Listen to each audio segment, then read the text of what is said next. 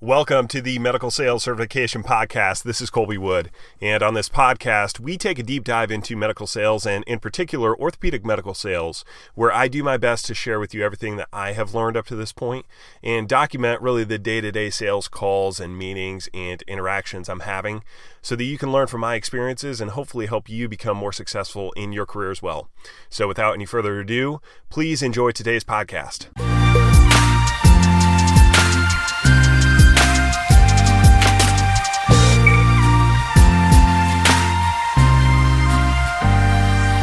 What's up, everybody? This is Colby Wood with the Medical Sales Certification Podcast, and welcome to this episode. I have been uh, a little bit MIA the last couple weeks, been uh, just distracted and busy with work, so apologize for the delay on that. But we are back on the train. Um, actually, posted this. I honestly don't know when this is going to come out. This might come out before or after, probably, probably after the Dr. Adam Yanke podcast, which I did earlier this week on Monday, and today it's Friday afternoon. Um, I did the audio editing of that podcast, and it sounded good when I was listening to it on my computer through the speakers on my computer. But then, uh, so then I posted it, and then in the morning, that was on thir- late Thursday night, on the morning on Friday, uh, I got in the car and I was listening to it on headphones, and then through the speakers on the car, and the audio sounded bad. So um, I took it down and I am going to uh, adjust the audio so there's not so much static in the background. Um, I I over amplified the volume and then that happened. So I've got to do a little editing, but that'll be back posted shortly. Anyway, I digress. That was uh, just update on my end of me being a rookie trying to figure out how to do audio editing with no skills at all and using a free online program to do it. So that's where we're at. But what I wanted to talk about in this podcast episode was I did an Instagram live probably two two and a half weeks ago, something like that, and I was talking with uh, with a young lady who she had an interview coming up the next day, and um, and this was with I honestly don't know who the company was with because or who the interview was with because she didn't say who the company was. She didn't want to jinx it. Didn't want uh, you know for whatever reason didn't say who it was, and that's fine. That's not not important for this podcast. When I asked her, why would somebody hire you? She struggled to answer the question, I guess, to even her own satisfaction, right? That is there is no more fundamental question than that you can ask yourself ahead of time than why would somebody hire you? Why would somebody hire me? And if you don't spend a very large amount of time figuring that out, you're always going to struggle getting hired. And, you know, there is nothing other than math and art, right? In sales, it's math and art. And I, I use those terms because I've heard other people use those terms, and it's easy. I think it's relatively easy to understand. Math is if I call on 100 people, even if I suck, being the art, even if I suck, I'm going to get a couple of them to say yes to me right? But if I'm really good, I'll get more than a couple to say yes to me, right? So it's math and art. The question that you've got to ask yourself is why would somebody hire you? If you don't have a good answer for that, a compelling reason that somebody should hire you, then you the only game you have to play is a math game. Like there is nothing else. If I were to ask you or you ask yourself or somebody else asks you, "Hey, why should I hire you, John Doe?" Jane Smith, whatever the names are, and you don't have a compelling reason why, you can't paint with confidence a story, you can't tell them compellingly, if that's a word, why somebody should hire you, the only thing you have is math.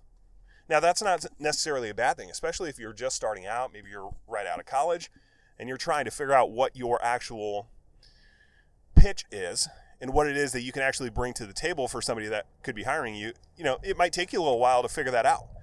And you might have to just play the math game. But what I'm asking people to do, and what I'm essentially trying to force people to actually grapple with, is how do you answer that question? Because it's a situation where it's very easy to like it it's actually quite difficult to get our brains to like put a lot of brain power into difficult things. Like it wants to naturally, it wants to conserve energy. What I'm saying is that you need to close your door in your room. You need to shut off your phone. You need to grab a pen and paper, and you need to start jotting down ideas for why somebody should hire you. Uh, because of this, because of that, because I've done this, because I've, because I've done that. I've had results with this. I've had results with that. I can show you clearly that I'm this, right? You need to brainstorm all the reasons why somebody would hire you. And it doesn't mean you're going to use all of those in the interview process. You're going to you're going to cut out 90% of that. But it's allowing your brain, you're forcing your brain to actually think critically about why somebody would hire you. Now, what I actually want to get to in this podcast is the response or one of the responses that this lady, this young lady had that who I was talking with and I guess my response to her in correcting her or or at least making her think differently about it because here's the thing. I've I've heard responses like this quite a bit and I feel like, you know, I I probably have used these types of responses or answers or thoughts in the past as well where we think something is a strength or we think something is a good reason why somebody should hire you or me but in reality upon, you know, upon looking at it from another perspective, or at least considering the alternative, maybe it doesn't come off as a strength. And so one of the responses that she gave to me is she's like, I'm very moldable. Like one of the strengths that I have, you know, assuming that I'm competing for this position against people that have some level of sales experience, one of the strengths that I have is that I'm moldable, meaning that I don't have maybe some bad habits that they don't want me to have. Uh, I I'm willing to be coached. I'm ready to be coached to, you know, on the sales side of things, however they want me to, right? So I'm, I'm more like a blank sheet of paper when it comes to the sales side of things, right? And she was using that as a strength, right? That would be one of the reasons why she thinks somebody should hire her. Now, here's my thought process on that. And this is what I told her on the Instagram Live. If you guys saw it, which, you know, there was probably like five people that saw it. so because nobody gets on the Instagram lives when I'm on there, and I'm usually just talking to myself. Anyway, there's like three people that get on every time, and then nobody else. So anyway, if you are, if you guys aren't following me on Instagram, I actually use the uh, business account, Medical Sales Certification at Medical Sales Certification. Follow me on there because I'm doing Instagram lives. Um, and then we can, you know, interact back and forth. And I was, it was actually when I was talking with her, it was a split screen, so I actually brought her in, and we were like FaceTiming. Anyway, um, my response to her was, I would be careful pitching that as a strength. And here's the reason why. If somebody's hiring for a position, an associate rep position, right? Because obviously that's what she was interviewing for. Why are they hiring for an associate rep position? It's probably because they've grown the business enough to the point where they're ready to add another person, right? Like that makes sense. Now that person is going to come in and manage the business so that, you know, the territory manager who you would you or this person, this position would be reporting to can go out and sell, right? They can uh, they need somebody to service the customers that they've already got and then they can essentially uncouple themselves from having to service every customer that they've converted already so they can go find more new customers. Okay, cool. Got it.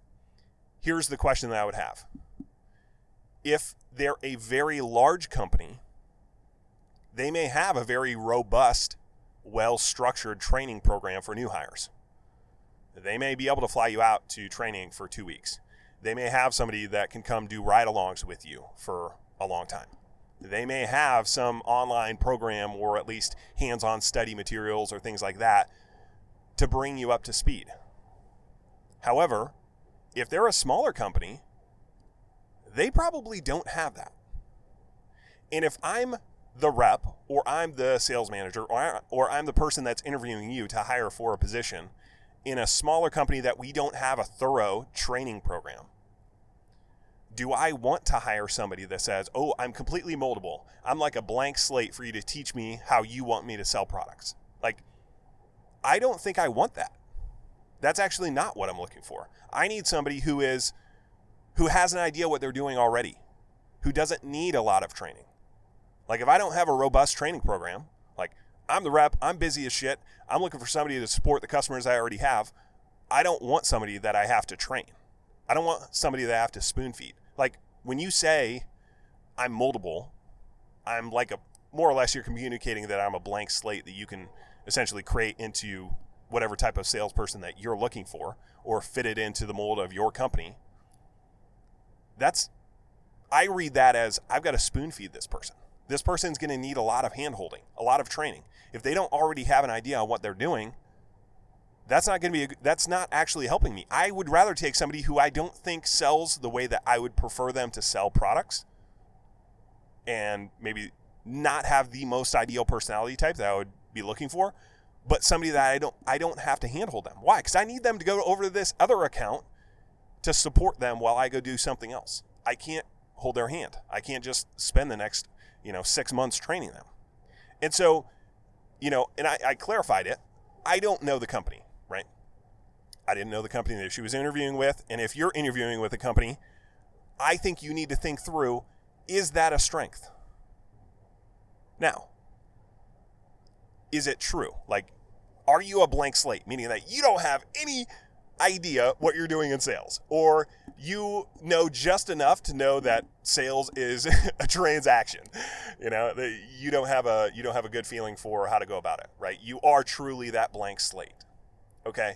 My thought process there is you better figure out what your your approach is and communicate that because the majority of people that are hiring for associate sales reps, they want somebody that's going to have an idea on what they're doing. Even if you feel like you don't know what you're doing, even if you feel lost at this point in your career, even if you're like, man, what do I say? How do I go make a call? Even if you don't know that, I don't think you want to be communicating that you don't know that. I mean, especially for companies or people that are looking to hire you that don't have a robust training program Like, they do not want to hire somebody that doesn't have any idea what they're doing. Like the the ideal person they want is somebody that's relatively new, so they don't cost a lot. That is independent. That they can put on their own and they're going to figure it out. And they're not going to embarrass them. They're not going to lose business. I don't need that person to go convert business. Like I'm going to do the converting of the business, right? Like I don't need you to be a freaking rock star salesman. I just need you to at least not ruin what I've built thus far. I need you to be able to support it. And then when the opportunities do arise for you to go sell some products, I need you to at least have some functionality of some idea of what you're doing there. But I don't need you to be a freaking expert. That's fine. But I can't have you on the other end of the spectrum where, like, you know, you're like a puppy that's going to piss and shit everywhere. like, you got to watch over them 24 7, 365. I don't want that either. And I understand that she, right, this isn't me razzing on her. I think she was looking at it, and I don't think she's like a puppy. Like she went to the medical sales college, I'm pretty sure, and like she has, she has an idea what she's doing. But she was thinking that, well, if I communicate it like this, that's going to be a strength. And what I'm saying is, I don't think so. Now, maybe, maybe, right? Like and that's why when when you're actually in the interview process this is where kind of the 201 301 levels come in when you're actually in the interview process you've got to get a feeling for by asking certain questions you've got to get a feeling for if i say that how is that going to land because if you're relatively new and you don't have sales experience and you're going up against people that do you've got to figure out how am i going to position myself relative to the other people so i can fit what it is that they're looking for right like I've got to figure out what are they looking for? Do they want somebody that is brand new or close to brand new that they can just mold into the salesperson that they want? Like, first of all, this is an extremely high turnover industry. And that's lurking in the back of their minds whenever they hire anybody. Like, okay, I'm going to hire you. Oh, you're really loyal. How long does that mean that I get you for? A year and a half? Two years? Like, if you're a blank slate, meaning that you need all the training in the world, oh, you're going to be able to train me exactly how you want me to sell. Okay, cool. So let's say I do that. Six months down the road, eight months, nine months, 12 months down the road, whatever. Now you're up speed and you're, you're killing it. Okay. Then another company is going to come along 18 months later and offer you double the income to come sell products for them. So then I just trained you to get in, to get, to double your income by somebody else and leave my company, right? Like well, that's not a win, right? it's such a high turnover industry, there's going to be a certain level of skepticism and concern about hiring somebody that needs a lot of training because what are the chances you're actually going to be around for five years? What are the chances you're not just going to jump at the next opportunity that comes along that's going to pay you another $20,000 a year? Like, you probably are going to be that person. So, therefore, I don't know that I want to hire you. I'd rather take somebody that doesn't need a lot of training, that isn't a blank slate, that may have their own flaws, but at least it's not going to cost me a lot on the front end to train this person who I'm probably only going to have for two years, right? Like you've got to like that's how they're thinking, right? And so this isn't a, isn't a razz on her. This is me asking you if you're in a similar position to think through what it is that that your potential hiring people, whoever you're interviewing with, the, the potential company that you're going to work for, do they want this person that I'm trying to per- portray myself to be? it's not automatic that I want somebody that I can mold. Like that sounds like, like if I only take three seconds to think about it, like, oh, I'm moldable. You can, you know, I'm willing to, you know, adjust my tendencies. I'm willing to alter my personality type. I'm willing to learn from you on how you sell so that I can be more or less a, a mirror image of you and I can learn your way of selling. Like three second thought process, that sounds like a good idea, right? But if I think through and understand the industry at a macro level, that doesn't necessarily come across as a strength. That might come across as a hell of a lot more work than I want to put in on this person. Now, that just may be your reality. And you may want to just sell your, like, that's fine, right? Like, if, if that's your pitch, that's your pitch. But just understand that you're going to lose out on some of the opportunities if the, if the company and the person that you're going to be interviewing with is not somebody that sees that as a strength. And all I'm saying is it's not automatically a strength. Don't just assume that because you say that, that's going to come across as a good thing. Because it very likely could, could come across as a negative. And I just want you to be cognizant of that and think through, okay, how else would I answer that question?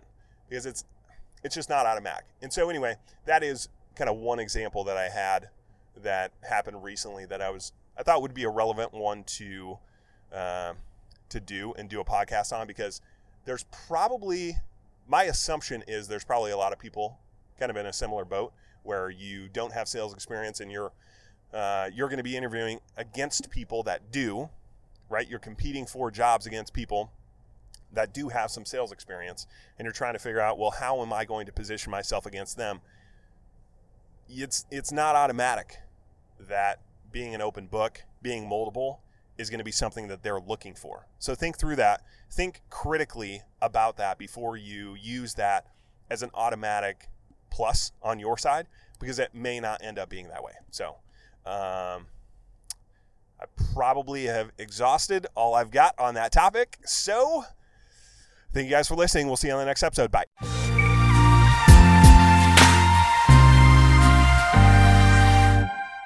Thank you for listening to this episode of the Medical Sales Certification Podcast. And as you know, we give all of our content and training away for free. So it would really mean a lot to me if you could subscribe to this podcast and leave us a review. And if you thought that this episode in particular was helpful, consider sending it to somebody you know who you think could benefit as well. Thanks again, and we will see you on the next episode. Bye.